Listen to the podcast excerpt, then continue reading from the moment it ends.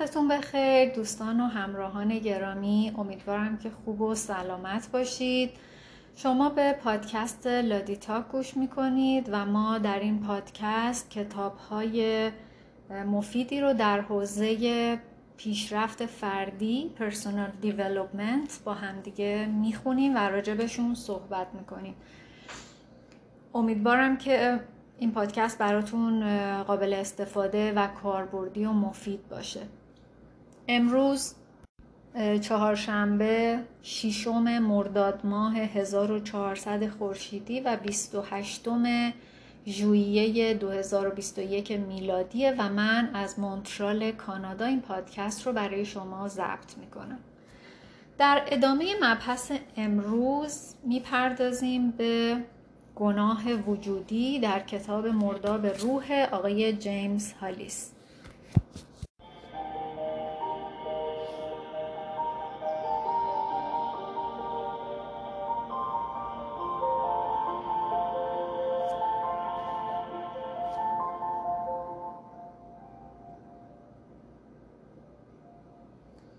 آخرین صورت گناه در شخصیت انسان گفتیم که گناه وجودیه و همراه همیشگی آدمیزاده ما می‌دونیم که اصل بنیادین زندگی چیه؟ مرگه. یعنی مرگ و زندگی با همدیگه معنا پیدا می‌کنن و هیچ کدوم به تنهایی نمی‌تونن وجود داشته باشن. مثل انقباز و انبساط برای کائنات میمونن مرگ و زندگی. و سراسر زندگی در همه در واقع برای همه موجودات بر مبنای کشتنه و بر مبنای مردنه. یعنی اینکه ما حیوونا رو می‌کشیم برای اینکه زنده بمونیم. اگه گیاهخوار باشیم گیاهی رو از بین می‌بریم و زندگی رو از اون گیاه می‌گیریم برای اینکه باز خودمون زنده بمونیم. و اگه اصلا نه گیاهی بخوریم نه حیوانی رو شکار کنیم و بخوریم خودمون میمیریم. از گرسنگی در نهایتش میمیریم. و به همین دلیله که اجداد پیشینی ما وقتی که می‌خواستن یه غذایی رو بخورن اون غذا رو متبرک می‌کردن. یعنی نه, نه تنها اینکه تشکر می‌کردن از کائنات بابت داشتن اون غذا و خوردن اون غذا بلکه اذعان می‌کردن و تصدیق می‌کردن که چیزی که دارن می‌خورن از شکار کردن یه حیوان دیگه و یا از از بین بردن زندگی یک گیاه یا یه در واقع موجود دیگه ای به دست اومده. و به همین دلیل هست که در فرهنگ های باستان هم قبل از شکار و هم بعد از شکار یه مراسم دعا و قدردانی و نیایش به جا می آوردن تا بگن و به کائنات اعلام کنن که ما هم در این چرخه مرگ و تولد کهن الگوی مادر کبیر حضور داریم و مشارکت داریم. حتی اگه مشارکت خود خودشون رو توی این چرخه قربانی نادیده بگیریم هنوز می‌بینیم که وقتی که میریم بازار برای خود برای خودمون یه چیزی از دیگران می‌گیریم.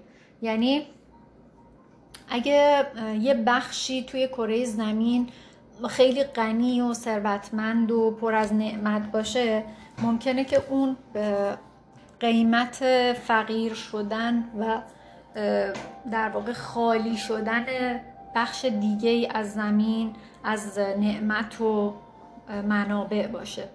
مثل فرض کنید که آفریقا که سرشار از منابع معدنی سنگ های گرون قیمت و اینجور چیزا هست که باعث میشه کشور ثروتمندی باشه ولی به دلیل اینکه یه سری کشور دیگه اونو استثمار کردن و از تمام منابع و دارایی های این کشور به نفع خودشون استفاده می‌کنن اونا ثروتمند شدن و این بیچاره ها فقیر. و اگه در تمام دنیا شاخص اقتصادی صعود بکنه این به قیمت آسیب خیلی جدی به محیط زیست و کل منابعی که روی این کره خاکی وجود داره تموم میشه. و این دوراهی یعنی هم حفظ بقای بشر و هم حفظ منابع طبیعی که برای اون بقا لازمه شرط انسان بودنه که واقعا یه دوراهی بزرگه دیگه. یعنی انتخاب بین این دوتا خیلی سخت میشه و در خیلی از اسطوره های یونان قدیم هم وجود داره.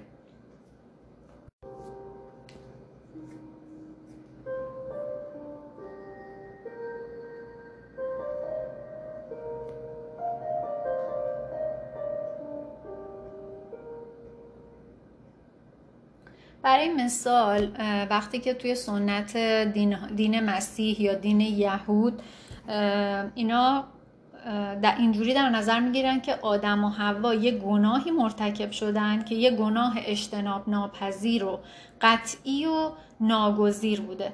چرا؟ به خاطر اینکه اونا از طبق گفته این دوتا دین این آدم و حوا از میوه درخت دانش خوردن و به دلیل همین حقیقت اوریان خودشون رو فهمیدن و دیدن.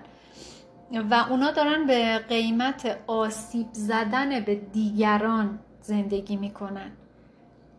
و مسئول انتخاب های خودشون هستن و مهمم نیست که چقدر اصرار دارن که ما گناهی نداریم و ما بیگناهیم.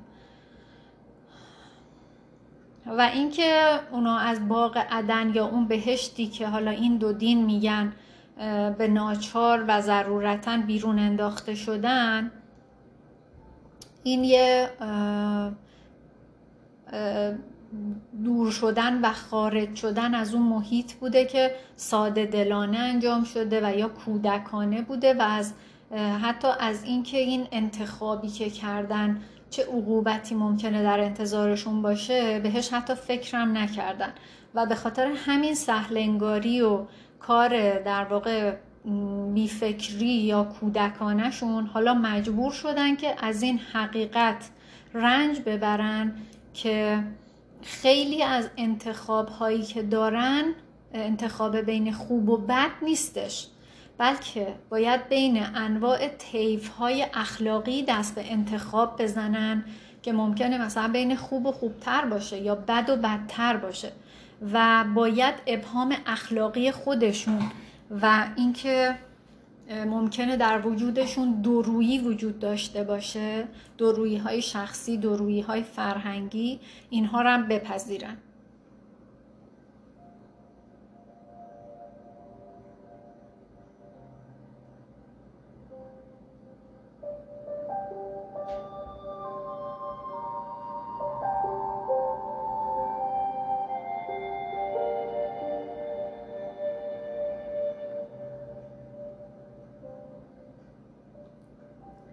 در اینجا اشاره کرده به رمان سقوط آلبر کامو که با اینکه کامو در الجزایر به دنیا آمده ولی به عنوان یه نویسنده فرانسوی در این سنت مسیحی یهودی غرق شده بوده و معتقد بوده که بشر امروزی شاهد پدیدار شدن اون پدیده هولوکاست بوده. و این دلیلش از بطن تمدنی بوده که خود این بشر به وجود آورده و همراه این تمدنه لغزش اخلاقی رو که انجام داده رو داره تجربه می‌کنه. وقتی که انسان به این تشخیص می‌رسه از قله غرور سقوط می‌کنه و میفته پایین. اما با این سقوط آگاهی و حتی فروتنی رو که لازم داره برای سقوط در مرداب اخلاقی و و این سقوطه باعث افزایش ظرفیتش میشه افزایش آگاهیش میشه که برای رشد روحیش لازمه رو در طی این سقوطه که کسب می‌کنه.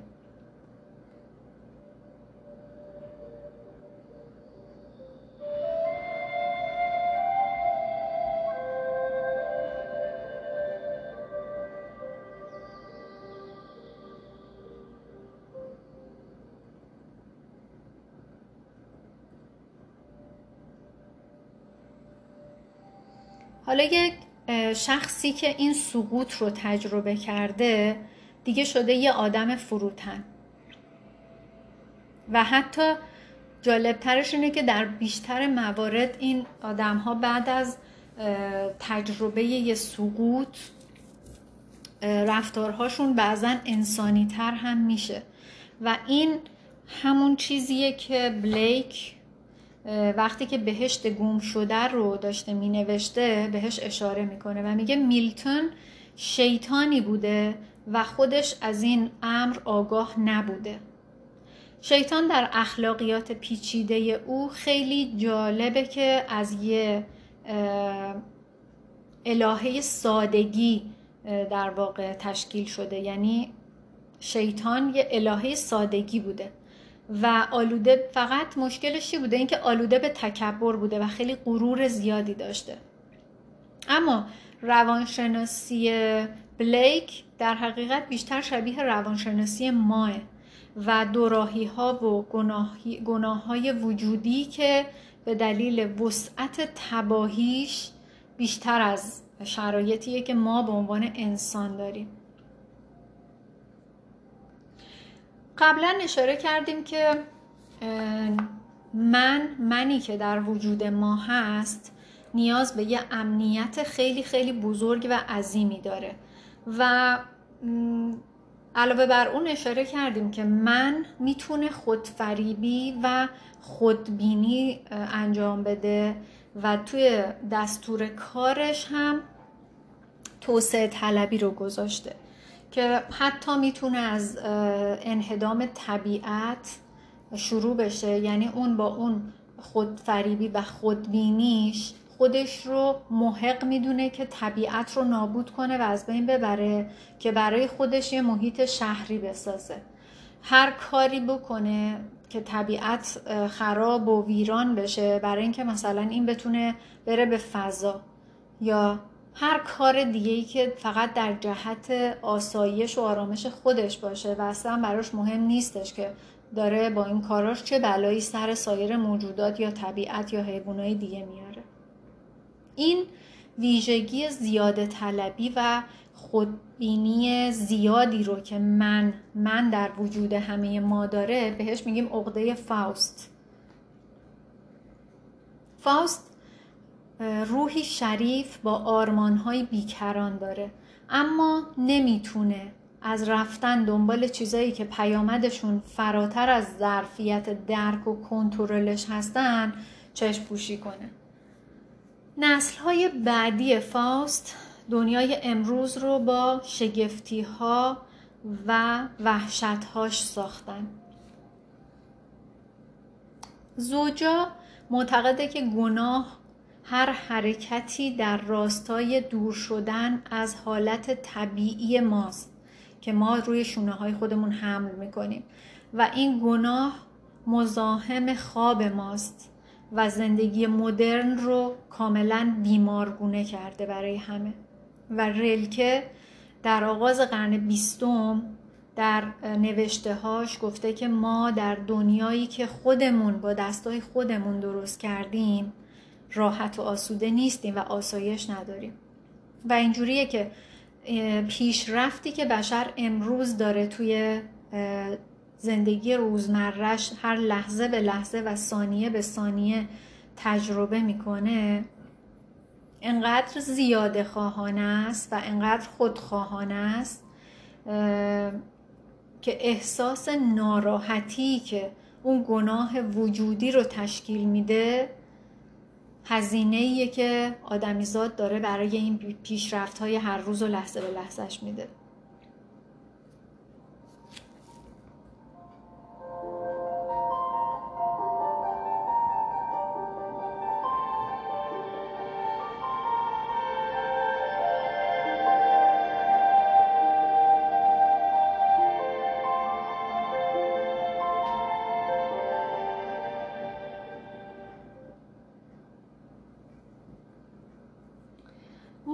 نمی‌تونیم از انتخابهایی با نیت خیر که ممکنه گاهی پیامدهای شر داشته باشن دوری بکنیم. یعنی گاهی یه انتخابهایی می‌کنیم توی زندگیمون که که نیتمون از اون انتخابه واقعا خیره ولی نتیجهش و پیامدش شر میشه که دامن خودمون رو می‌گیره.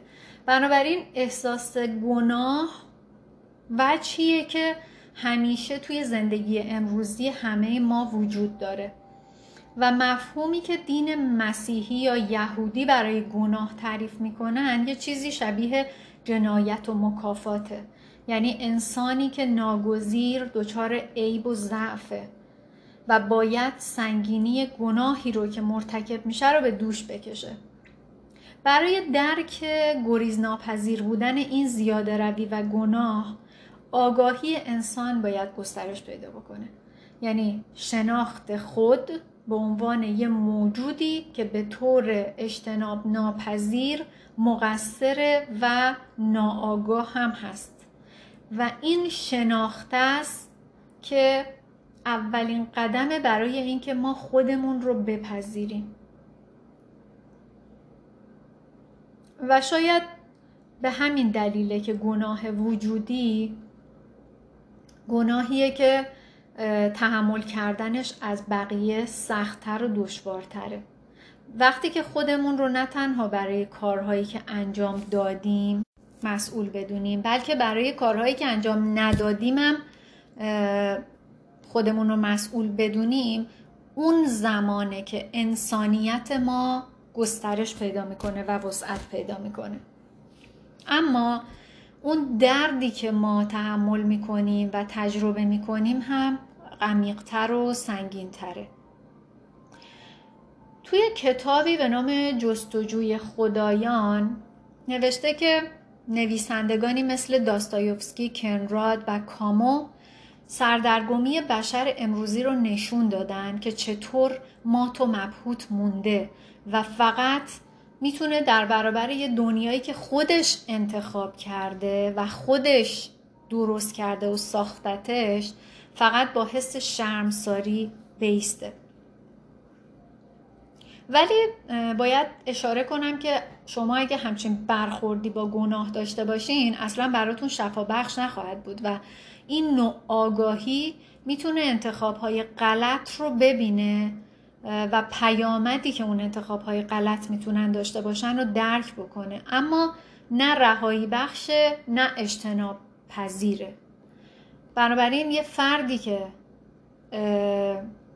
به مدام خداگاهش احساس ناراحتی داره یعنی به صورت خداگاه هم همش ناراحته اما حداقل طبق تعریف یونگ احتمال کمتری داره که این آدم آدمی که خداگاهش هم ناراحته توی ایجاد یه سری مشکلات توی جامعه نقش داشته باشه.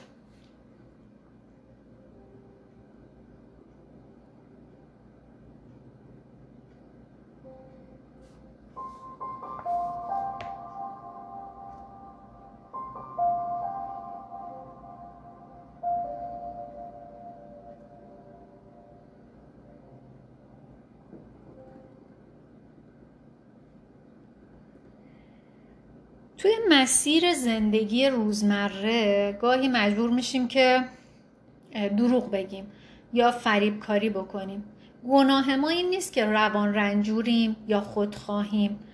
ما مقصریم چون با اینکه می‌دونیم که روان رنجوریم یا خودخواهیم شهامت یا اراده اینکه خودمون رو تغییر بدیم و نداریم. یعنی همون طوری که روان ما می‌دونه که چه وقت آسیب های زندگی از خواستش جلوگیری می‌کنن یا اونو منحرف می‌کنن همون جوری هم می‌دونه که کی ما با فریبکاری داریم زندگی می‌کنیم و یا کی داریم دروغ میگیم و همه اینها داره توی روان ما ثبت میشه. اما شما یه نفر رو پیدا کنید که همچین کاری رو توی زندگیش نمی‌کنه. یا یه نفر رو پیدا کنید که تا حالا توی زندگیش دروغ نگفته باشه یا فریبکاری نکرده باشه.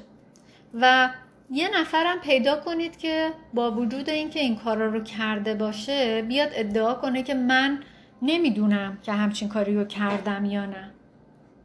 منظورم اینه که هر کسی هر کاری که می‌کنه حتی اگه به زبون منکر اون بشه در اعماق وجودش این حقیقت رو می‌دونه که چی کار کرده. حالا چه کار مثبت چه کار منفی.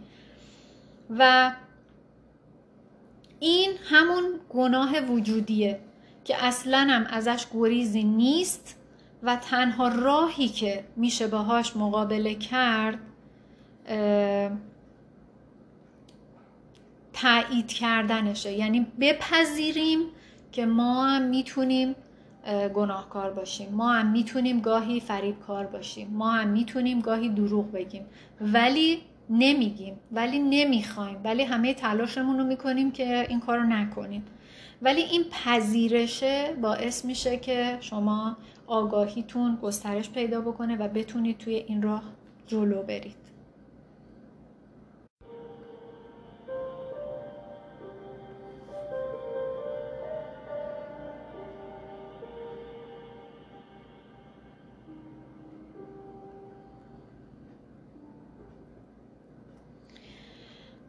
که بفهمیم که توی همه بدی ها اتفاقات بد پلیدی ها که توی دنیا داره اتفاق میافته ما هم مشارکت داریم و یه نقشی داریم یا داشتیم این زمانی که ما اینو بفهمیم بخشیدن خودمون خیلی سخت تر میشه. و به طرز گریز ناپذیری نیمه اول زندگیمون در ناآگاهی مطلق و عمیق دوران جوانی سپری میشه و ما اصلا نمی‌فهمیم و در یک چشم هم زدنی می‌بینیم که این دوران گذشت و تموم شد. اما نکته اصلی در رنج میانسالی نگه داشتن گزارش کارهایی که در حق خودمون و در حق دیگران توی همون دوران جوانیمون انجام دادیم. اینکه یاد بگیریم خودمون رو ببخشیم و دیگران رو ببخشیم یه کار خیلی واجب و ضروریه برای هممون و در عین حال خیلی سخت و دشواره. شخصی که بخشیده شده آزاد میشه و می‌تونه به جلو حرکت بکنه. چرا؟ به خاطر اینکه یک سلاحی داره به نام آگاهی که زندگی رو براش غنیتر می‌کنه. اما این نوع بخشایش خود که با پشیمانی خالصانه جبران نمادین و سپس رهایی باید همراه باشه خیلی خیلی خیلی نادر و کمیابه. یعنی آدم ها سخت می‌تونن این سه تا مرحله رو بهش برسن و انجامش بدن و بهش متعهد باشن.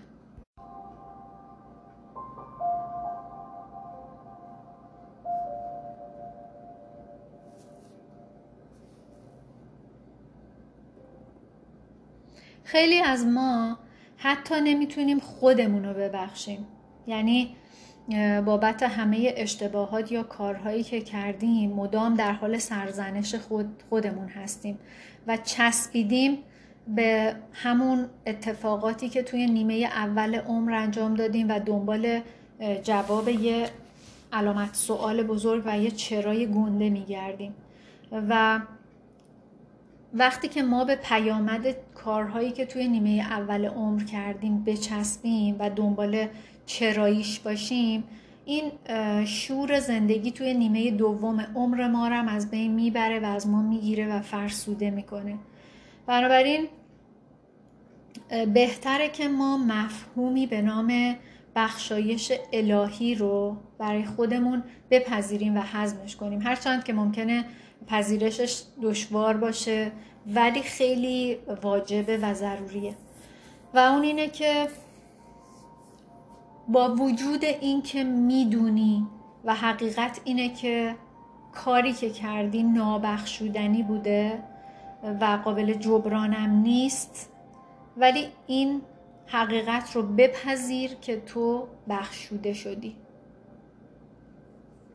و این در واقع چه رحمت و بخشش شگفتانگیزیه چه رهایی اجاب انگیزیه برای روح برای اینکه بتونه به طرف جلو حرکت کنه و عمیقتر بشه درون دنیا قور کنه و آگاهیش رو بالاتر ببره.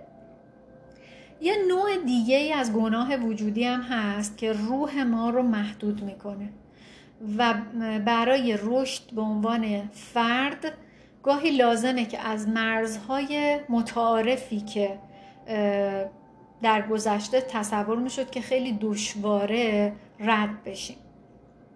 می‌دونیم که هر کودکی برای اینکه رشد بکنه و بزرگ بشه باید گاهی خلاف میل والدینش رفتار بکنه. اگه بخواد همیشه تو اون چارچوبی که والدین می‌خوان و براش تعریف کردن باقی بمونه هیچ وقت نمی‌تونه به آرزوهاش دست پیدا بکنه. و حقیقت نهایی که وجود داره و شاید تلخ باشه اینه که در واقع هیچ پدر و مادری نمی‌دونه که چی برای فرزندش درسته و چی نیست. بنابراین اون فرزند لازمه که خونه رو ترک بکنه و از اون ساحل امن جدا بشه. تا بتونه زندگی رو تجربه بکنه تا بتونه تجربه های خودش رو زندگی بکنه و اون آینده ای رو که دوست داره طبق توانایی هاش و همه پتانسیل هایی که داره رو برای خودش بسازه. در گذشته به بچه ها نصیحت می‌کردند که با والدین و پدر مادرتون بمونید و زندگی کنید و اسای دستشون باشید و ازشون مراقبت بکنید. آدم هایی که این کار رو می‌کردن نه که کار اشتباهی کرده باشن ولی اونا در قبال این انتخابشون یه چیز دیگه رو از دست می‌دادن و اون هم این بود که اونا هیچ وقت نمی‌تونستن به اون فردیت دست پیدا بکنن و در نیمه دوم عمرشون اینا معمولا آدمای عصبانی، خشمگین و افسرده می شدن. چون که طرف می‌دید که یه چیزی توی زندگیش کمه یه چیزی گم کرده ولی نمی‌دونه که چیه. تمام عمرش گذشته به والدینش خدمت کرده در واقع هر کاری که از دستش برمی اومده کرده ولی اون چیزی رو که ته وجودش بوده و می‌خواسته زندگی کنه رو هیچ وقت و هرگز زندگی نکرده نه فرصتش رو داشته و نه تونسته اصلا اونو زندگی بکنه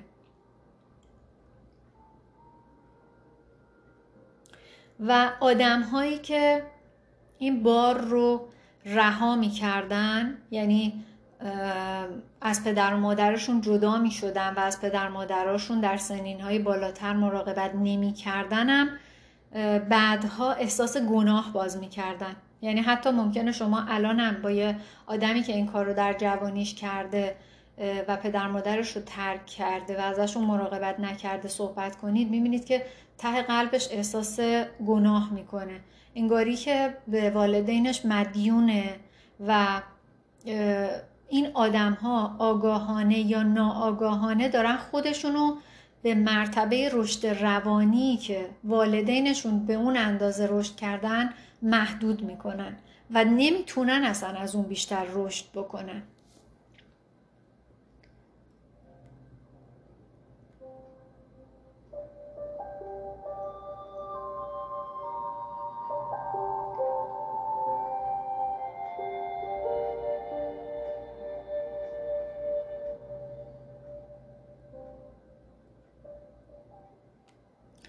بنابراین شخص گاهی لازمه که یه تعهدی یه چیزی که پذیرفته شده در عرف و در رسم و رسوم رو زیر پا بذاره و ازش رد بشه برای اینکه بتونه رشد بکنه و مستقل بشه. و خیلی از آدما به خاطر اون چیزی که بهش میگیم احساس گناه وارد رابطه هایی میشن که توی اون رابطه ها ازشون سوء استفاده میشه و اینا درک نمی‌کنن که باید سفر زندگیشون رو جداگانه طی بکنن.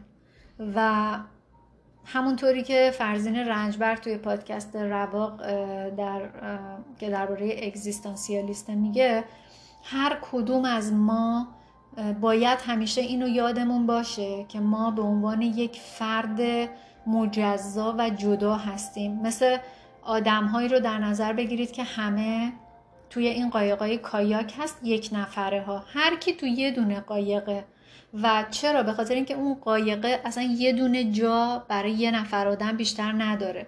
و ما در نهایت نهایتش در حالتهای خیلی صمیمی که با پدر و مادر خواهر برادر و همسرمون می‌تونیم داشته باشیم اینه که با قایق خودمون فقط به قایقهای اونا نزدیک بشیم و مسیری رو مدت زمانی باهاشون طی بکنیم. ولی در نهایت ما در قایق خودمون هستیم و اونا هم تو قایق خودشون و هیچ کسی نمی‌تونه وارد قایق دیگری بشه.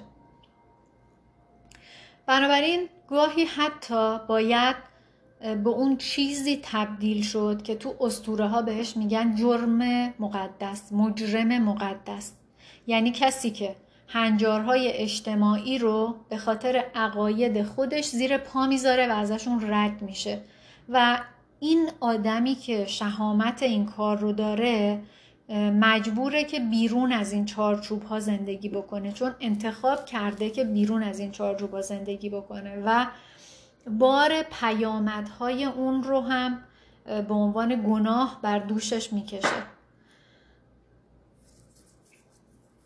آدم های معترضی که با وجدانم هستن نمونه چنین آدمایی که این هنجارها رو زیر پا می‌ذارن. و تاریخ شاید فرد گناهکار رو ببخشه اما جامعه معمولا فرد گناهکار رو نمیبخشه. و جالبتر اینه که اصلا خود فرد و خود هر آدمم غالبا نمی‌تونه خودش رو به خاطر اون گناه ببخشه.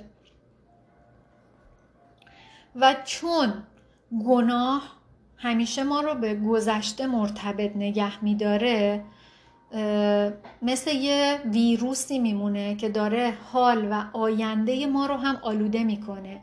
یعنی داره از گذشته این ویروسه هی انتقال پیدا می‌کنه میاد به زمان حال ما انتقال پیدا می‌کنه میره به آینده ما و ما رو تا مرز انهدام ممکنه ببره. بنابراین برای روبرو شدن آگاهانه با گناه باید بتونیم که نوع احساس گناهی رو که داره ما رو عذاب میده و ما بابتش داریم رنج می‌کشیم رو شناسایی بکنیم.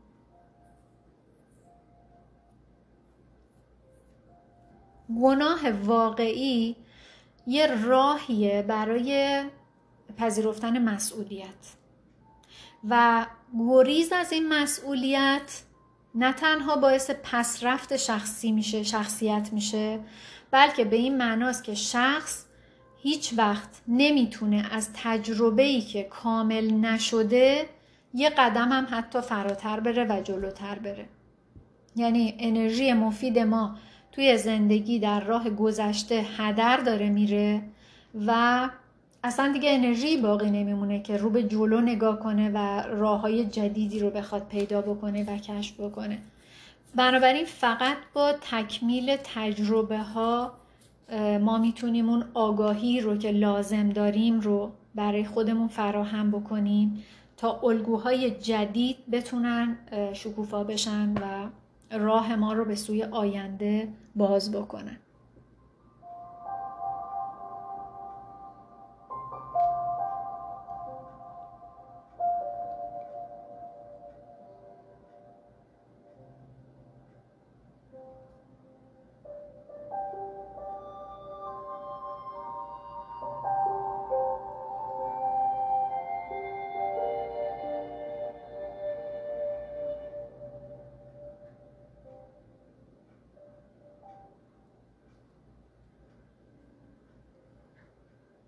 اگه بخوایم با گناه به صورت بالغانه و پخته برخورد بکنیم باید تشخیص بدیم که کدوم انتخابمون انتخاب نادرستی بوده و اینکه بتونیم اون انتخاب رو کنار بذاریم و ازش بگذریم و رهاش بکنیم. و در این راه جبران کردن معمولا یه کار نمادینه. تا واقعی. یعنی چی؟ یعنی یه گناه غیر واقعی یه دفاع خیلی تکراری و توجیه شده بر علیه تشویش و استرابه. خب؟ در بیشتر موارد هم کیفیت و کمیت اون تشویق است که از دوران کودکی ما نشأت گرفته. و توی فشار اتفاقات خیلی بیشتر بوده که یعنی بیشتر از اونی بوده که بچه بتونه اونو درک بکنه یا ارزیابی بکنه و برای خودش یه جمعبندی داشته باشه. یعنی ما با توجه به اون استرابی که داریم تجربه می‌کنیم که چند و چونش چگونه هست می‌تونیم بفهمیم که در واقع کودک در اون سن کودکیش چه میزان فشاری رو تحمل کرده که الان استرابش اینجوری زده بیرون متوجه شدین؟ بنابراین وقتی که شخص اون استراب نهفته توی وجودش رو میریزه بیرون اون وقت می‌تونه موضع آگاه و انتخاب آزادی در زمان حال داشته باشه. بذارید یه مثال دیگه براتون بزنم که در واقع قابل درک تر باشه. شما وقتی که دستشویی دارین یعنی احساس تمایل رفتن به دستشویی رو دارین چیکار می‌کنین؟ میشینین فکر می‌کنید که خب من الان دستشویی دارم باید چیکار بکنم؟ خب قطعا نه جوابش معلومه دیگه. شما پا میشین و اکت و عمل رفتن به دستشویی رو انجام میدین و دستشویی می‌کنین. این استراب ها و فشارهایی که ما توی دوران کودکی بهمون وارد شده وقتی که در ما یک احساسی رو به وجود میاره مثلا مثل احساس خشم این احساس خشمه مثل همون احساس دستشویی است. یعنی نیازی نداره که بشینی فکر کنی که حالا این احساس خشمت رو چیکار بکنی. خب باید ببینیش و واقف باشی بهش که من الان این احساس خشم رو دارم. مثل اینکه تو حس می‌کنی و واقفی که من الان احساس دستشویی رفتن دارم. و دربارش یک عملی انجام بدی و اکت داشته باشی. یعنی با فکر کردن خالی مشکل دستشویی رفتن شما برطرف نمیشه. راجع به این استراب هم همینه. یعنی باید اون استراب برون ریزی بشه. حالا ترس خشم هر نوع هیجان دیگه ایه و باید این برون ریزی بشه. با فهمیدنش درک کردنش و واقف بودن بهش. حالا تحمل گناه وجودی و حل کردنش هم کار آسونی نیست. و هر کسی که به یه میزانی از آگاهی و بلوغ اخلاقی رسیده باشه باید کویر و بیابون اخلاقیاتی رو که توی اون سرگردونه ببینه و بفهمه و درک کنه و بهش واقف باشه. یعنی باید بفهمیم که ما نمی‌تونیم انتخابی کنیم یا اصلا همچین شرایطی نداریم یا همچین گزینه نداریم که آخرش روی یکی یه اثر بد یا منفی یا آسیب رسانی نداشته باشه. یعنی ما هر انتخابی که بکنیم بالاخره یه گوشه ایش یکی یا آسیبی بهش می‌رسه یا متضرر میشه یا خوشش نمیاد. مثل همونی که گفتم شما حتی اگه گیاهخوار باشین و هیچ موجودی رو شکار نکنید ولی در نهایت یه گیاه رو باید زندگیشو ازش بگیرید که اون گیاه رو بخورید که خودتون نمیرید. بنابراین بازم انتخاب گیاهخوار بودنتون هم داره به قیمت پایان دادن به زندگی یک گیاه تموم میشه.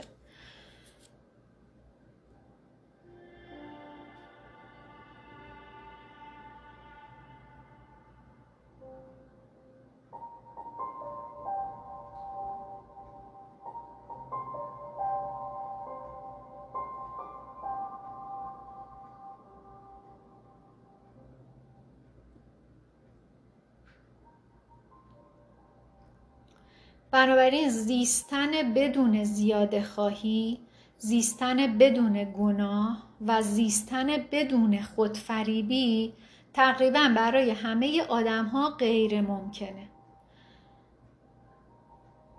ما نیاز داریم که درک بکنیم که توی زندگی یه تنزی هم وجود داره و این تنز رو عمیقا درک بکنیم و مثل سنت پول بفهمیم که بدترین دشمن خودمون خودمون هستیم. و بیشتر کارهایی که انجام میدیم گریز از خود کاملترمونه و به این ترتیب درمانده و اسیر باقی میمونیم. دونستن این موضوع شاید رهایی بخش نباشه اصلا یعنی احساس خوبی هم حتی به آدم نده. اما این نشون میده که کسی که اینو می‌فهمه و فهمیده این آدم یه آدم بالغه که تبدیل تبدیل انواع گناه رو درک می‌کنه و تشخیص میده. و یا اینکه حداقل همچین آدمی یه فرصتی پیدا کرده برای اینکه خودش رو از قید و بند گذشته نجات بده و رها بکنه. و اون انرژی که توی این فرایند یعنی تو فرایند رها شدن از قید و بندهای گذشته پس گرفته میشه و آزاد میشه انقدر حجم انرژی وسیعیه و ما اگه عاقل باشیم می‌تونیم این انرژی رو کامل روی آیندهمون سرمایه گذاری بکنیم.